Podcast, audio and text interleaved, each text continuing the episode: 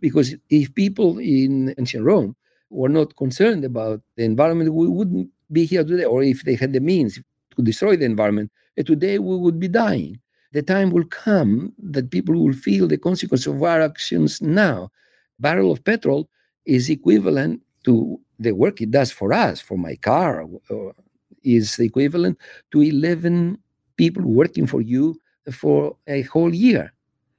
Uh, well, Uh, that, that's a convenient thing for us. But who's going to scrub the atmosphere to remove the CO2 that's going to burn our descendants? Welcome to Care More, Be Better, a podcast for people like you who care about the social impact of conscious companies and everyday heroes. Hear inspiring stories from those who put people and planet before profit and personal gain. You'll learn how you can make a difference, vote with your dollars, and get involved today. Here's your host, Corinna Bellizzi.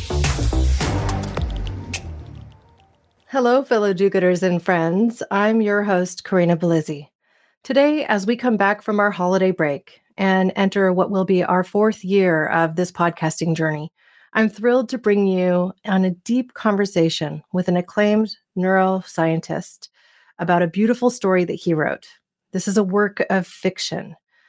Now, the one that explores perhaps some crazy ideas, that seeks solutions, and that inspires us to work for more meaningful change together.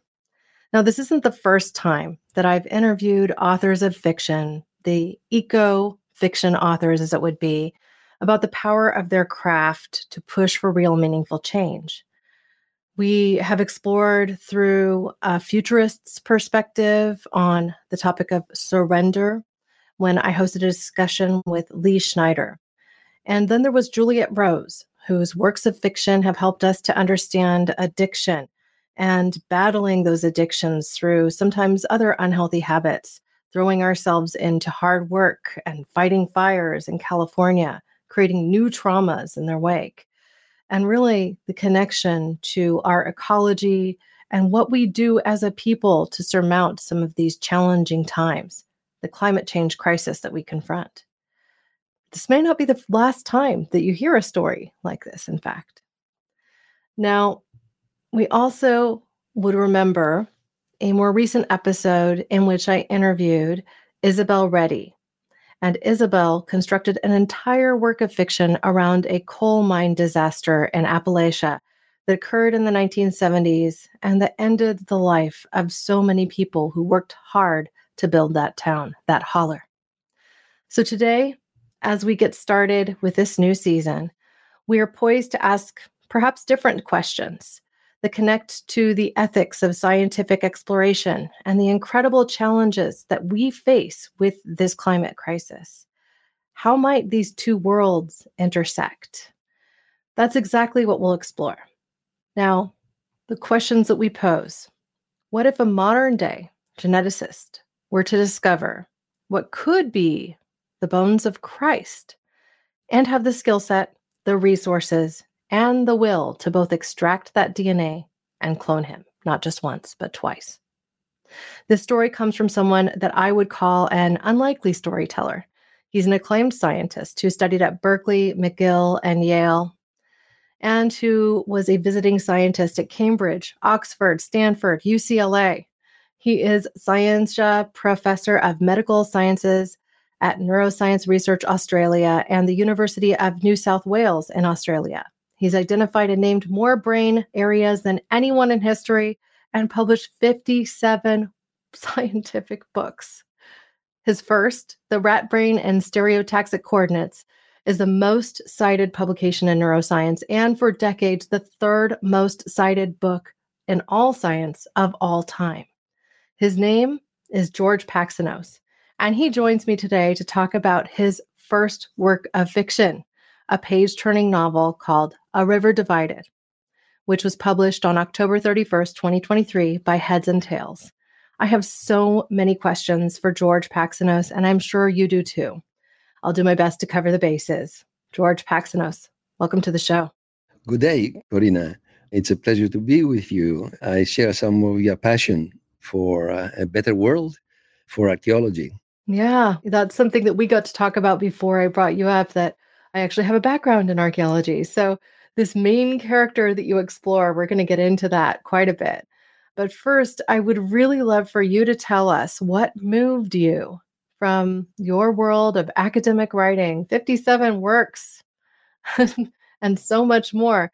What compelled you to write this work of fiction, which I understand was decades in the making? It was uh, decades in the making. Just before submitting it, a friend of mine found me working on it at a coffee shop in Bondi Junction, a suburb of Sydney. And she asked, as usual, how is the book going? And I said, 21 years and uh, I'm still not finished. She said, my cousin's novel was published posthumously. Uh, mm. I hmm. said, You're giving me hope. and what moved me to uh, work on a novel, uh, it was failure leading to fiction in my case. I tried uh, environmental activism and things I tried failed. That is uh, protecting trees, forests, uh, protecting the tramway legacy of Sydney for the future advent of a light rail system. And I thought if only I could uh, write a novel and work not uh, on behavior, not trying to stop someone who wants to cut a forest, but to make them want to preserve the forest. That is, work at attitude upstream of behavior, mm. At the origin of behavior. Then I could be more effective. But I didn't have the vehicle. I couldn't come with an idea. For a decade, I was thinking of this until uh, at one point, uh, on one of the many pre Christmas parties that we have in Australia, where summer coincides with Christmas, a friend uh, said, I notice you're going to Spain, and there you should go and see San Juan de Compostela, where the bones of St. James are buried. But I'll get some DNA and see what the guy looks like. And mm. then I thought, why not someone far greater? This what the book is about. It asks the question, what would someone with the genetic endowment of Christ uh, do if uh, he was born today? Would he join Wall Street or street protests? Mm-hmm. It's a neuropsychological approach of Christ. I had trouble uh, finding a publisher. The first publisher approached asked me, What is this book about? And I said, Well, it's a travel diary. It has to do with human cloning. It's about uh, resurrecting Jesus. It is uh, deals with ethics. It is about the environment, principally about the environment, but has philosophy as well. And he said, and on what shelf would I place it? And until that moment, I was convinced of Woody Allen's saying, if you are bisexual, you double your chances for a rendezvous on a Saturday night. Uh, well, as it stands, I can understand part of what the publisher's dilemma is. It's who is the audience for this book? And frankly, I think it is a work of ecofiction, but it is also, it really sits at that juxtaposition of the question of nature versus nurture and what really makes us individually who we are, which is, I think, one of the most compelling questions that we ever have the will to ask there have been so many twin studies. And so you're ultimately posing the question about that twin study. What if you were to make a clone? And that clone was someone who we had documented some of their life. They existed 2,000 years ago and were known as the virgin birth or the son of Christ. I mean, the son of God, rather, right? Now, you made a couple of choices in this story too that I think make it really interesting in another way. And that was that Evelyn, while she was a lover of Christ, wasn't exactly a devout Christian. In fact, only because she was an atheist, she could, uh, or at least not a Christian, she could uh, contemplate the idea of finding the remains. All Christians believe that there are no mortal remains of Christ. So she mm. had to be a non Christian, uh, in her case, an atheist. And I think too, there's also this question of, you know, the roots in Israel where she's finding the bones. Like this is very early in the story. So I don't feel like I'm giving too much of a page turner or too much of the story away yet, right? Because it's so early in the story.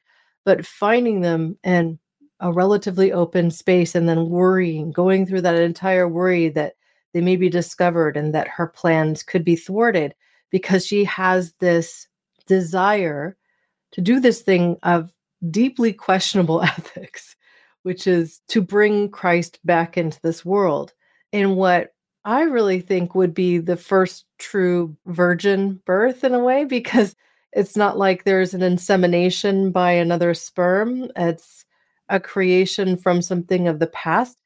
Was that intentional? Was that part of your weaving of this story? Why did you make that choice in creating this work? Right. That is, well, I wanted to have uh, someone genetically, and as you pointed out, the influence of the environment to use the psychology I knew, the neuroscience I knew of identical twins raised apart uh, come into play. In that way, the book uh, is fiction presenting facts. In that neuroscience was what I knew and I could write. Aim was to bring the environment into play, and uh, choosing Christ was deliberate of all other philosophers because uh, the early Christians certainly produced a big change in civilization. Uh, they took over the Roman Empire. There was a new ethic. And this and more is required before we uh, construct a sustainable society.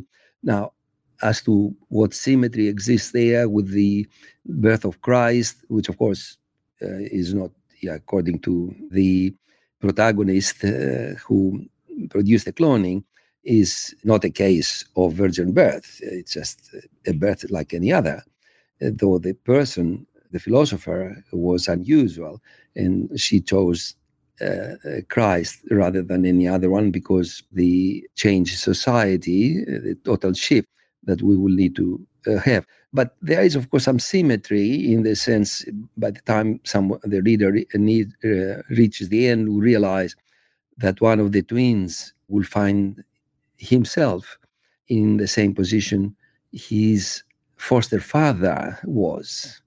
He will be a foster father as well. There is um, a plot that comes in full circle.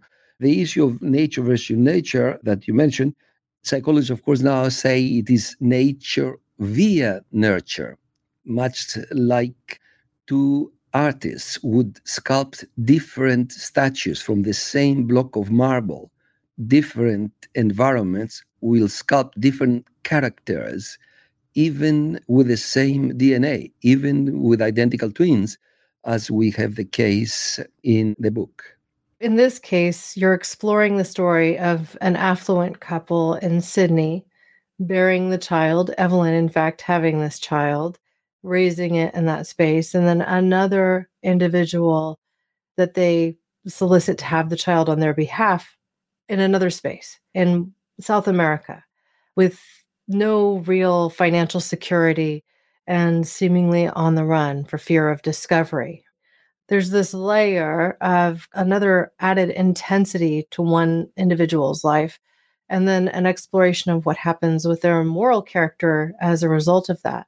Now, I was very curious as somebody who um, is an anthropologist myself and was trained in archaeology, explored these topics many times throughout, about whether your perspective at all changed in the writing of this story as you continued to do your research. Did you think it was nature more or nurture more at the beginning, or did you truly understand it to be a combination of both nature via nurture, as you just said? Yes, I used psychological evidence of identical twins raised apart, where you can expect some common traits, but uh, you could expect that the environment will uh, produce variations in them. Uh, still, the evidence, for example, for schizophrenia and most identical twins is that 50% chance if the proband, if the first one that you meet is schizophrenic, you can predict that 50% chance the other twin, the identical twin, will be schizophrenic.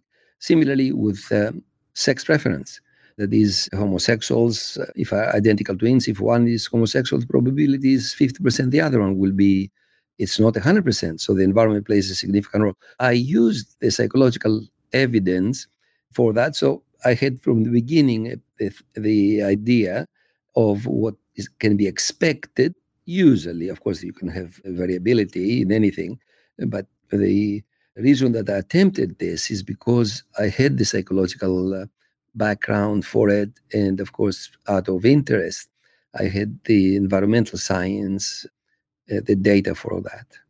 Like any great novel, this story does have a big conflict. And I think the two conflicts in this story are this potential of these two Christ figures or possible Christ figures meeting one another, because that question's always there. Do we believe what Evelyn believes? Is this a recreation, a clone of Christ? Or is it just some other random person from 1800 or more years ago? That question is left to our imagination, never a firm answer, because how could you firmly answer that, anyways? But at the same time, we have that piece of conflict. But then the other big bad really has to do with our environmental collapse and things that we're doing in the name of green energy and the Amazon. You have this central conflict in the story. And this is where the meaning of the book title, I think, really comes in this concept of a river divided. We have two individuals that could potentially be on opposite sides of a story. We also have the outcome that relates to the Amazon. Are we going to dam it and continue this deforestation? Or are we going to let the land stay its wild and beautiful self and preserve its future for the generations that follow and for the health of tomorrow? I wondered if you could, for a moment, talk to me about why you chose this conflict in particular over another conflict and what does it really mean to you? That's right. Well, the Amazon is an iconic asset of the earth. Uh, and uh, uh, I actually uh, wanted both siblings, identical twins, to have a leg to stand on. That is, we don't have the saint and the devil. For different reasons, they were supporting opposing actions. One of them wanted to construct green energy, uh, renewable resources from the river. And the other one was opposed to it because it was going to make the river downstream poor in oxygen and a number of fish species uh, would not be able to cope. Besides having a limited uh, time span and afterwards leaving the river with siltation and a huge loan to Brazil. They both have some reasons to act the way they do it suited the story to have a divided river because you do have a division between the two brothers. And the embryo itself was accidentally divided in half when uh, Evelyn, the protagonist, constructed uh, the clone, accidentally divided it in two, and both halves kept their cell division. So he had two, she had two embryos giving birth to one and the other one she could not, and uh, she gave it to a surrogate in Argentina. So there is a, that division of the embryo. There is identical twins, two of them. The story, uh, the divided river, suited, besides, of course, being the, an iconic asset of the earth. I have to say, I found it to be a truly picturesque story because those that decide to pick up a copy, and I, I think most should, frankly, this is basically offers you the opportunity to explore from a story perspective a lot of the topics that we've covered on this show. When we had Steve Hawley on this podcast, as a for example, and we interviewed him about his work Cracked, which is all about the crumbling infrastructure of dams and why dams are actually a bad thing for ecosystems. This story works to tell you more about the reasons behind that and an entertaining perspective. You're not just sitting there reading the scientific journal, so to speak. And sometimes I think our brains need that kind of a break. I personally found that I really enjoyed that exploration. I also really liked this perspective that Jose, we can call him the Jesus of South America if we want to, right? For this case, he is actually speaking about the brain as his mentor happened to also be somebody in the neurosciences. And he uses this metaphor essentially saying that our brains aren't actually the right size for the solutions that we would seek to create. Like basically, we don't have the capacity to understand the unintended consequences that our actions will have. And because we don't have that capacity, we need to stop. And I have often felt this in a very real, rudimentary way in my bones, in my being, in my gut, my soul, when I hear about things like the government doing experiments on an island off the coast of Hawaii in the rain shadow of Hawaii and choosing to do something like introduce a rabbit because they want to get rid of some grass that is growing there. And then they figure the rabbits are just going to die off after they eat all that grass because there's no water source. Well, guess what the rabbits started doing? They started eating the eggs of the seabirds because the eggs had moisture to them. So they were getting their water by eating the eggs of the seabirds that are endangered. And then to get rid of the rabbits, they introduced dogs. it just got worse and worse. It was like the story of the little old lady who swallowed the fly. And and these are really smart people working on these problems. These are really smart people and scientists working on these problems. Yeah.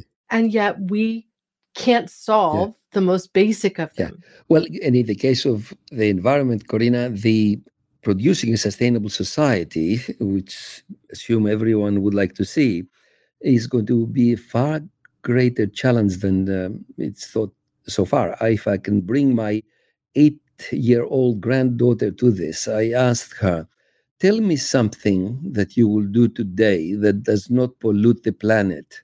She said, I said, that's good, but if you run, you will wear out uh, more shoes than otherwise than running barefoot. I said, that is good, but if you run, you build up your appetite and they will have to slaughter more chickens to bring them to you to eat uh, in trucks. She said, sitting in a chair. I said, that's very good, but to make a chair, you have to cut a tree. Then lying on the ground naked. It is hard to think of something that you do today that does not pollute the planet. This is one of my friend's arguments against recycling. She said, I didn't have children. Yeah. Well, in fact, yeah. And I'm like, well, you know, you got me there mm-hmm. because I had two. And that's right. People shouldn't have to go to that extent. I mean, we are entitled to to have our children, but the problem is not assisting those who do not to have additional children, not to have them. This is family planning, and this is mm-hmm. really mm-hmm. where we find uh, the institutions, uh, such as the religions, are working against survival. The concept of it is that you do not follow dogma, but science. It's exactly the opposite that is happening now with a number of religions, and this is taken up by one of the protagonists in uh, the novel, uh, Jose de Olmos, who uh, asks uh, the question firstly on um, his question is about equality. And he said tell me the difference between these two sets of groups of people stalin hitler mussolini. And on the other hand nightingale marie curie mother teresa. And the answer to which his brother gave was ordination the first three can apply to become priests in the Catholic Church. The other three need not apply. And the church deals with the environment no better than it treats women. That is, if you look at it, they consider prophylactics which could assist people to plan their family and not to have so much uh, like 80 million people addition coming to the planet unwanted. Their fears with this, they consider prophylactics to be more evil than HIV, from which they can protect you and, of course, assist you to have your family, to plan your family. Unless religions get out of the bedroom of people, we will continue to have a problem with population because whatever else you do, if you have twice as many people, you'll have twice the problem, other things being equal. As we think about this story as a whole, I'd really love for you to share what you hope that people will take away from this story and carry with them as a resounding message to perhaps inspire them or, or keep them thinking.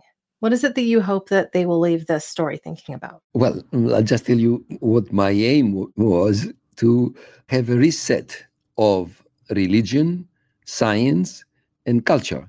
And of course, my book will be ignored much as most books are ignored, but my aim, I hope they will understand uh, humility that is that we are not as clever as we think. That is, the brain is a limited organ that produces limitation, cognitive, emotional, motivational limitations, and it is not that far different from the brain of the chimpanzee, which I also studied.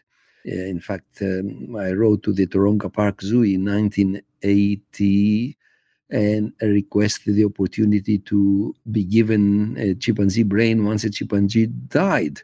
They responded they would be happy to oblige, but they had not had a death of a chimpanzee in the zoo for a decade. Two months after receiving my letter, three chimpanzees died. Luckily, they didn't suspect me. well, see, you and I have something else in common here. I actually, in my undergrad, had the pleasure of helping to well, I worked on one of the chimpanzees that had passed in nature that Jane Goodall had studied. Wow. You know, had been kept in cold storage for a couple decades, frankly, because I mean, I, I went to college in the late 90s. Yeah. But she had a very close friendship with Adrienne Zihlman, who was my professor of primatology, and I was an assistant in the lab. And so I got to work on a desiccated formalin soaked skeleton and, and work to prepare it, which was a very tedious process but now that skeleton is part of the learning of the students of primatology at UC Santa Cruz. And I believe it was Flint's skeleton, a famous chimpanzee for those who study Jane Goodall's work. Yeah. And aren't they similar to us? So similar. And it's, you know, the more that you study them in life, I think the more you start to understand how yeah. little difference there really is. Like we have the ability to think on a somewhat different level, but they would never think to damage their living environment in a way. They would never think to pollute their environment. Yeah. They don't think about modifying it in the way that we do. Yeah. They see the pastoral beauty of their environment and they work to be a part of it as opposed to separate from it. And that's something that we've learned to do differently than they have. I mean, the question of what makes us uniquely human has been one that I continue to question. well, that's right. This human exceptionalism is not justified by science. That is, if you look at Darwin, he placed us where we belong as it concerns the brain, because I studied in parallel the human brain with that of the chimpanzee brain. In whatever else, Corinna, you resemble the divine. As it concerns your brain, you're made in the image of the chimpanzee if only we understood that, that structurally the brains have no difference. The human brain is larger. Probably that's the reason. But also getting smaller. Like it's actually getting smaller over the generations too now. Let's come to this in a second. But firstly, the chimpanzee brain is 600 grams, ours is 1,300. The, as to whether the brain is getting smaller, that is, would be simply the outcome of who is procreating more if the large brain people, well, of course, we start with the size of the brain in humans within us, that is, doesn't have big role on, on intelligence. Has some, but the correlation is very small. Understand what I mean? You don't predict variability, as they say in science, by just checking whether your potential partner has a large hat, right? I wear a large helmet. We joke about this in my household all the time. yeah. There is some correlation between our size, the people who have larger head and intelligence, but not a large correlation. All right? mm-hmm. Significant, but not large. But amongst species, that is 600 grams to 1,300 grams that our brain is, that is chimpanzee, more than twice our brain, that seems to be what makes the difference. And you're talking to a human and not to a chimpanzee. But it also gave rise to a hubris that we have never since Narcissus looked at the reflection of his face on a river and fell in love with it. Has there been such an adoration of a bodily organ as there is now of the brain? And never with such little justification for it.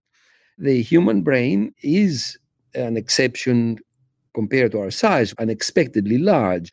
But the giraffe neck is far larger than what our brain is large in relation to the chimpanzee brain. And you don't have the giraffes committing hubris that godlike creatures because of their big neck.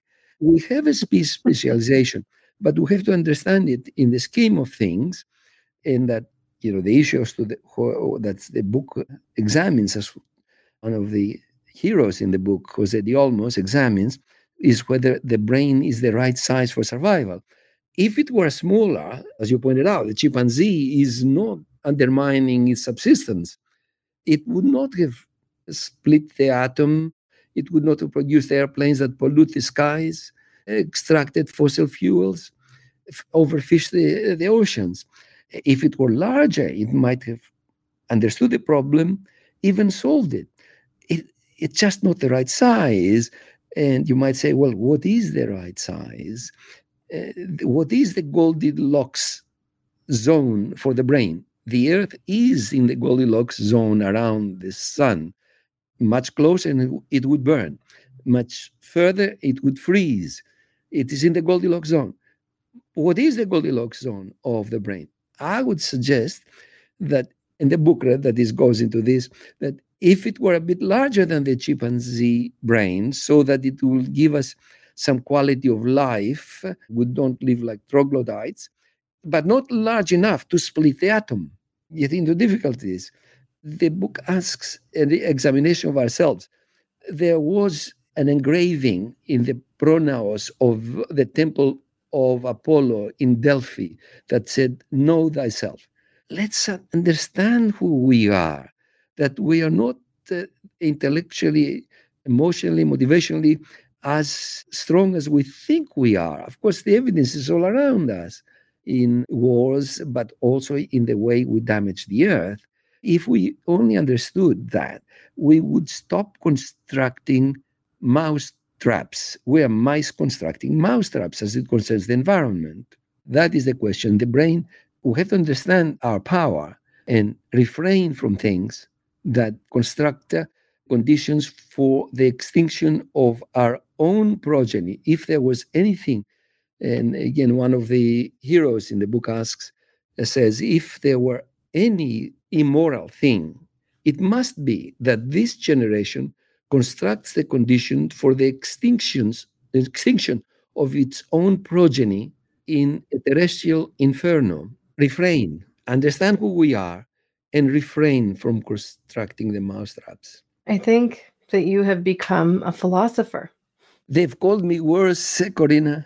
This is something that I've seen in artists and authors and scientists all over the world, it seems. It's like once you get to a certain point in your learning, you see patterns beyond what you expected in the beginning. Like you may have initially been focused on the myopic and identifying each of these interesting parts of the brain, but then once you get to see the picture as a whole, then suddenly the meaning of everything you've learned to date starts to change. And I think that's what I'm seeing here in you. I started with philosophy actually at Berkeley, and then I was attracted to experimentation, which I did for 50 years. But then, yeah, I've come in some circle again. And really, yeah, philosophy can reflect on things in a more holistic way, that science produces the pieces of the puzzle that you have to assemble. In my case, it was really working with the brain, holding it in my hands. Understand that this 1.3 kilos of meat, of neurons and other cells, is actually all there is. It is the product of the environment, much as many evolutionary scientists uh, have said in so, such an elegant way, Dawkins and others. I would love to have another conversation with you about your work specifically around the brain.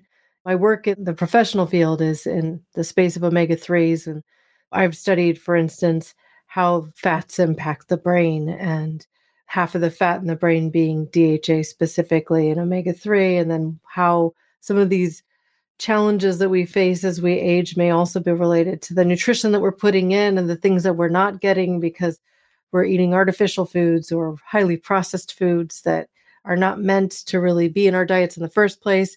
Then also the story of the gut brain axis and kind of the brain that lives in the gut and how these things talk to each other. I'm so curious about your perspective in these things. And that's right. Neuroscientists have not cured any disease, but they are not altogether useless. They have identified factors that predispose you to earlier onset dementia than otherwise. One of which is diet, actually, one of the three. The first one coming in most studies as the most significant is exercise, physical exercise, that is, walking, running, swimming, rowing, cycling. The other one being diet, as you mentioned, and of course, processed uh, food has additional burdens on it.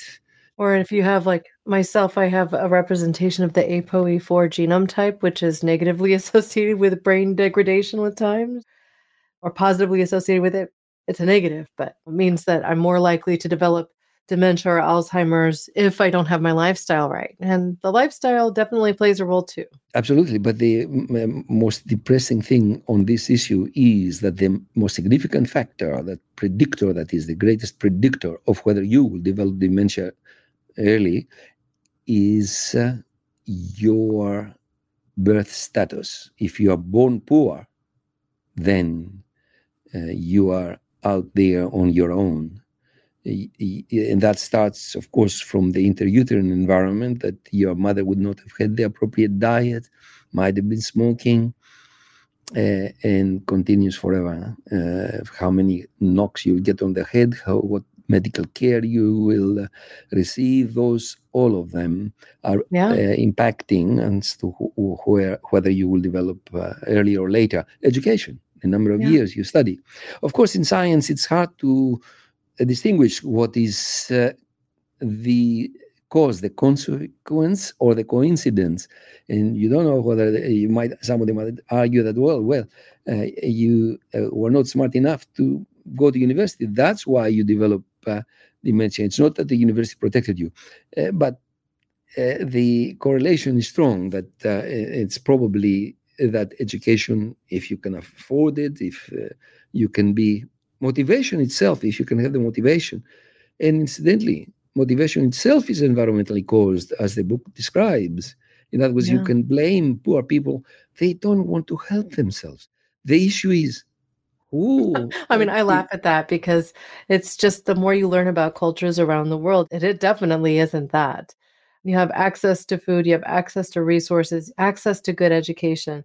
I mean, we recently even had a wonderful individual on this podcast who has gone through the rigors of a higher education and getting her JD and everything else out of a northern Ghana, really, where they didn't have a lot of access to education. And Rosalinda, through CAMFED, got access to these resources and was able to then go and get her higher education and is now going back to that community and helping other people to rise up too. It isn't that we don't have the innate ability, it's that we don't have often the opportunity. And it's so easy, I think, when you come from the West to take a lot of that for granted. I know George, I think you said your name is Yorgos because you're Greek, right? That's correct. But I'm looking at the title of the book and yeah. it says George Paxinos. And I know yeah, Paxinos is Greek, but you come from a part of the world that has a deep, long history of education. And I mean, from Socrates to present. But there's opportunity in Australia that, that doesn't exist in certain parts of Africa or in like the slums of even different spots in the United States where people just don't have the same upward mobility. You could say they should bootstrap themselves up all day long, but their mom's working night shift in addition to taking a day job. There just isn't as much opportunity around them. They don't see examples of people in their community succeeding. And by not seeing examples, they're kept back too. I actually really liked how your book tackled that too, because in Jose's case, what he saw was activism. And something that inspired him to learn more and to keep reading and the power of the written word to educate him the many books that he had in his room and how some of those books were even the same that were on his twin brother's shelves in a community that was well educated improved access is i think the message right yeah, exactly. And if there's anything unfair, if we think we need to give, if we claim that we want to give equal opportunity, all people are created equal. Well, from the moment even of conception, you have discrimination if you're poor. Uh, poor people contract dementia earlier. That is, if you look at uh, the Aboriginal population of Australia, who is disadvantaged uh, from historical reasons, initially they were really neglected or mistreated. Now you have the situation where they contract dementia 11 years earlier than the non Aboriginal population. And they die about 11 years earlier. And when uh, recently with COVID, all people above 70 were locked in in Australia. You cannot go out uh, above 70, except Aborigines above 50. In other words, 20 years earlier, the government looked for the Aborigines. In other words, they are more vulnerable. This is an admission that uh, things are not working yet. Uh, the government tries now, but there's a long way to go to bridge that gap in uh, health, including mental health, including that is dementia. This the injustices that people suffer from the beginning. That is, it's not that they have equal opportunity. There's a huge gap in opportunity, even in postponing your dementia. I do not know why the poor people do not stage a revolution. The discrepancy between rich and poor is large enough to justify it, I think. It was enough in the past for us to initiate revolution. Yeah, that's right. It yeah, definitely was enough in the past. And I feel like coming too, but then you have a pandemic and suddenly people are under control again. Wonder that. fear does a pretty good job of controlling people. And I think we need to control our fear too. Yes. This is my last question for you before I offer you the floor to close. Do you think that you're ever going to write another work of fiction? And if so, what might it be about? My next uh, book will be entitled How to Write a Novel in Less Than 25 Years. this is my, I have said what I wanted to say. Mm-hmm. I have returned to science. I'm happy to give uh, lectures as my contribution to uh, disseminating things that uh, through my journey, found through my journey in science, but no, don't have that time available. yeah. Well, you've already written now it's what, 58 books in total? 59? It should be 60 by the end of this of the coming year. Yeah. Wow. Well, continue your great work. As we close the show, I like to ask my guests what I call my final question. And sometimes it leads to another one or two. But is there a question that I haven't asked that perhaps you wish I had? If there is, you could ask and answer it. Or if you have a closing thought that you'd like to leave our audience with, I'd love to offer you the floor. Yes, that uh, uh, consider the hubris, the human hubris, that we consider ourselves made in the image of God. Just consider what happened to Sisyphus. The ancient gods were not uh, kind to the mortals who compared themselves to the gods. I told my eight year old granddaughter again this story of the king of Corinth was condemned by the gods to push a rock, Sisyphus, to push a rock straight up the hill, only for it to fall down again and have to do the same job the next day because he was narcissistic, egotistical, and insulting. My granddaughter said, like Trump. Or Elon Musk. Some of the richest people in the world can be like that. It doesn't mean they have to be, but it certainly sounds like it's descriptive. To have humility, understand our place in evolution, see that if there's anything unethical, is what that which we are doing now.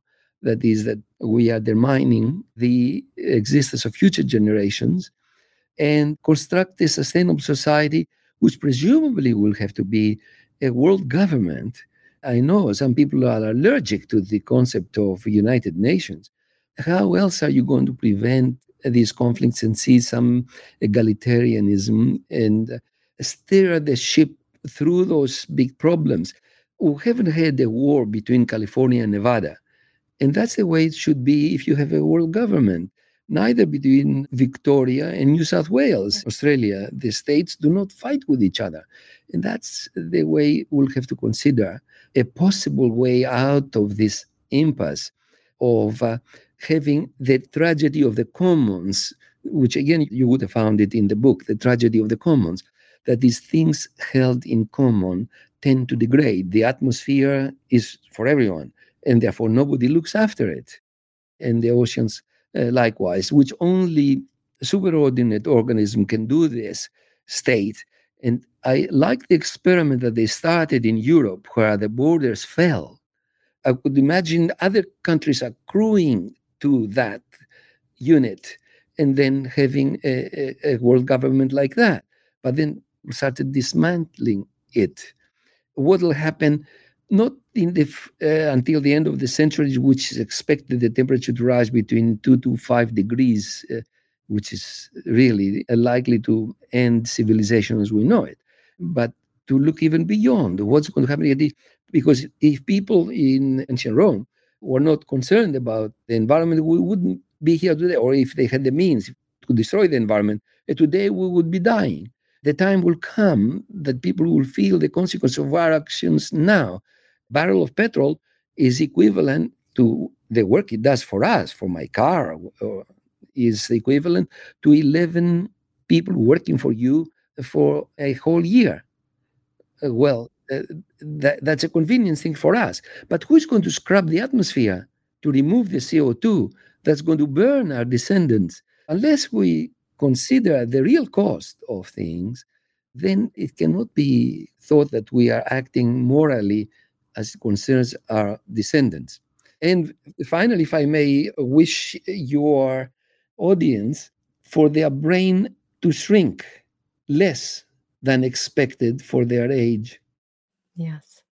Well, I have to invite you, your Yorgos, to listen to an episode I recorded with Paula DiPerna she wrote this book called Pricing the Priceless, which is all about pricing the cost of these common resources from the oceans to the atmosphere. She actually studied alongside Jean Michel Cousteau. Jacques Cousteau, she actually worked for Jacques Cousteau. And then through this weird connection, I actually ended up spending some time with Jean Michel Cousteau and inviting him on the podcast too. I'm an ocean health advocate, and that's part of that journey, but ultimately, I'm here to support our climate health and the longevity of all people and the preservation of our planet. And I think the only way forward for all of us is to do so in a way that respects the common man and that respects mindful use of resources without thinking that technology is simply going to save the day because I think we have too many examples where it's failed. Frankly, it's because our brains are probably not the right size.